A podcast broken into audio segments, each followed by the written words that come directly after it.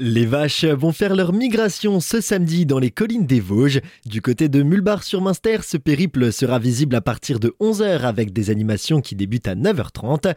Patrick Althusser, maire du village, nous en dit plus sur cet événement qui a comme un goût de tradition. Absolument. Cette tradition, elle est vraiment séculaire, hein, puisque les premiers transhumances, comme on les appelle actuellement, datent d'il y a plusieurs siècles, lorsque les marquaires, tout d'abord, montaient leurs troupeaux sur les chaumes et en automne redescendaient pour les ramener dans leur quartier d'hiver. Espérons que le temps sera de la partie, puisque nous attendons quand même euh, près de 8 à 9 000 personnes ce jour-là. Une journée avec un programme bien chargé. Effectivement, le programme démarre donc le, samedi matin par un office œcuménique, cette année à l'église catholique, avec des corps des Alpes, bien sûr, puisque ça fait partie du paysage, la troupe des sonneurs des Hauts-de-Chaume, et bien sûr euh, les chorales réunies de la vallée. Et tout au long de la journée vont défiler les troupeaux des cinq fermes jusqu'à l'après-midi à 16h. Et pour accompagner un tel événement, une petite restauration et une buvette sont prévus sur place. Tout au long des rues du village, il y aura différents points de restauration tenus par des associations locales. Dans deux endroits, il y aura le repas marqueur traditionnel et dans d'autres endroits, ce sera un peu plus light. Il y aura tourte salade, saucisse de montagne, salade de pommes de terre, du lard grillé avec du pain grillé, des crêpes ou alors des tartes flambées. Et en fin de journée, une fête montagnarde pour clôturer ce bel événement. Le soir, donc également la salle de sport uniquement. Il y aura donc également le parti restauration traditionnel, mais qui sera également animé par un orchestre assez réputé, l'orchestre Alpenmelodie, qui interviendra pour la première fois à Mulbar et qui propose bien sûr des airs entraînants. Précisons aussi que lors de la journée, une centaine d'échoppes d'artistes et artisans seront présentes devant la salle des sports et le musée de la Chlite. Vous aurez également la possibilité de rejoindre les troupeaux lors du périple à différents endroits.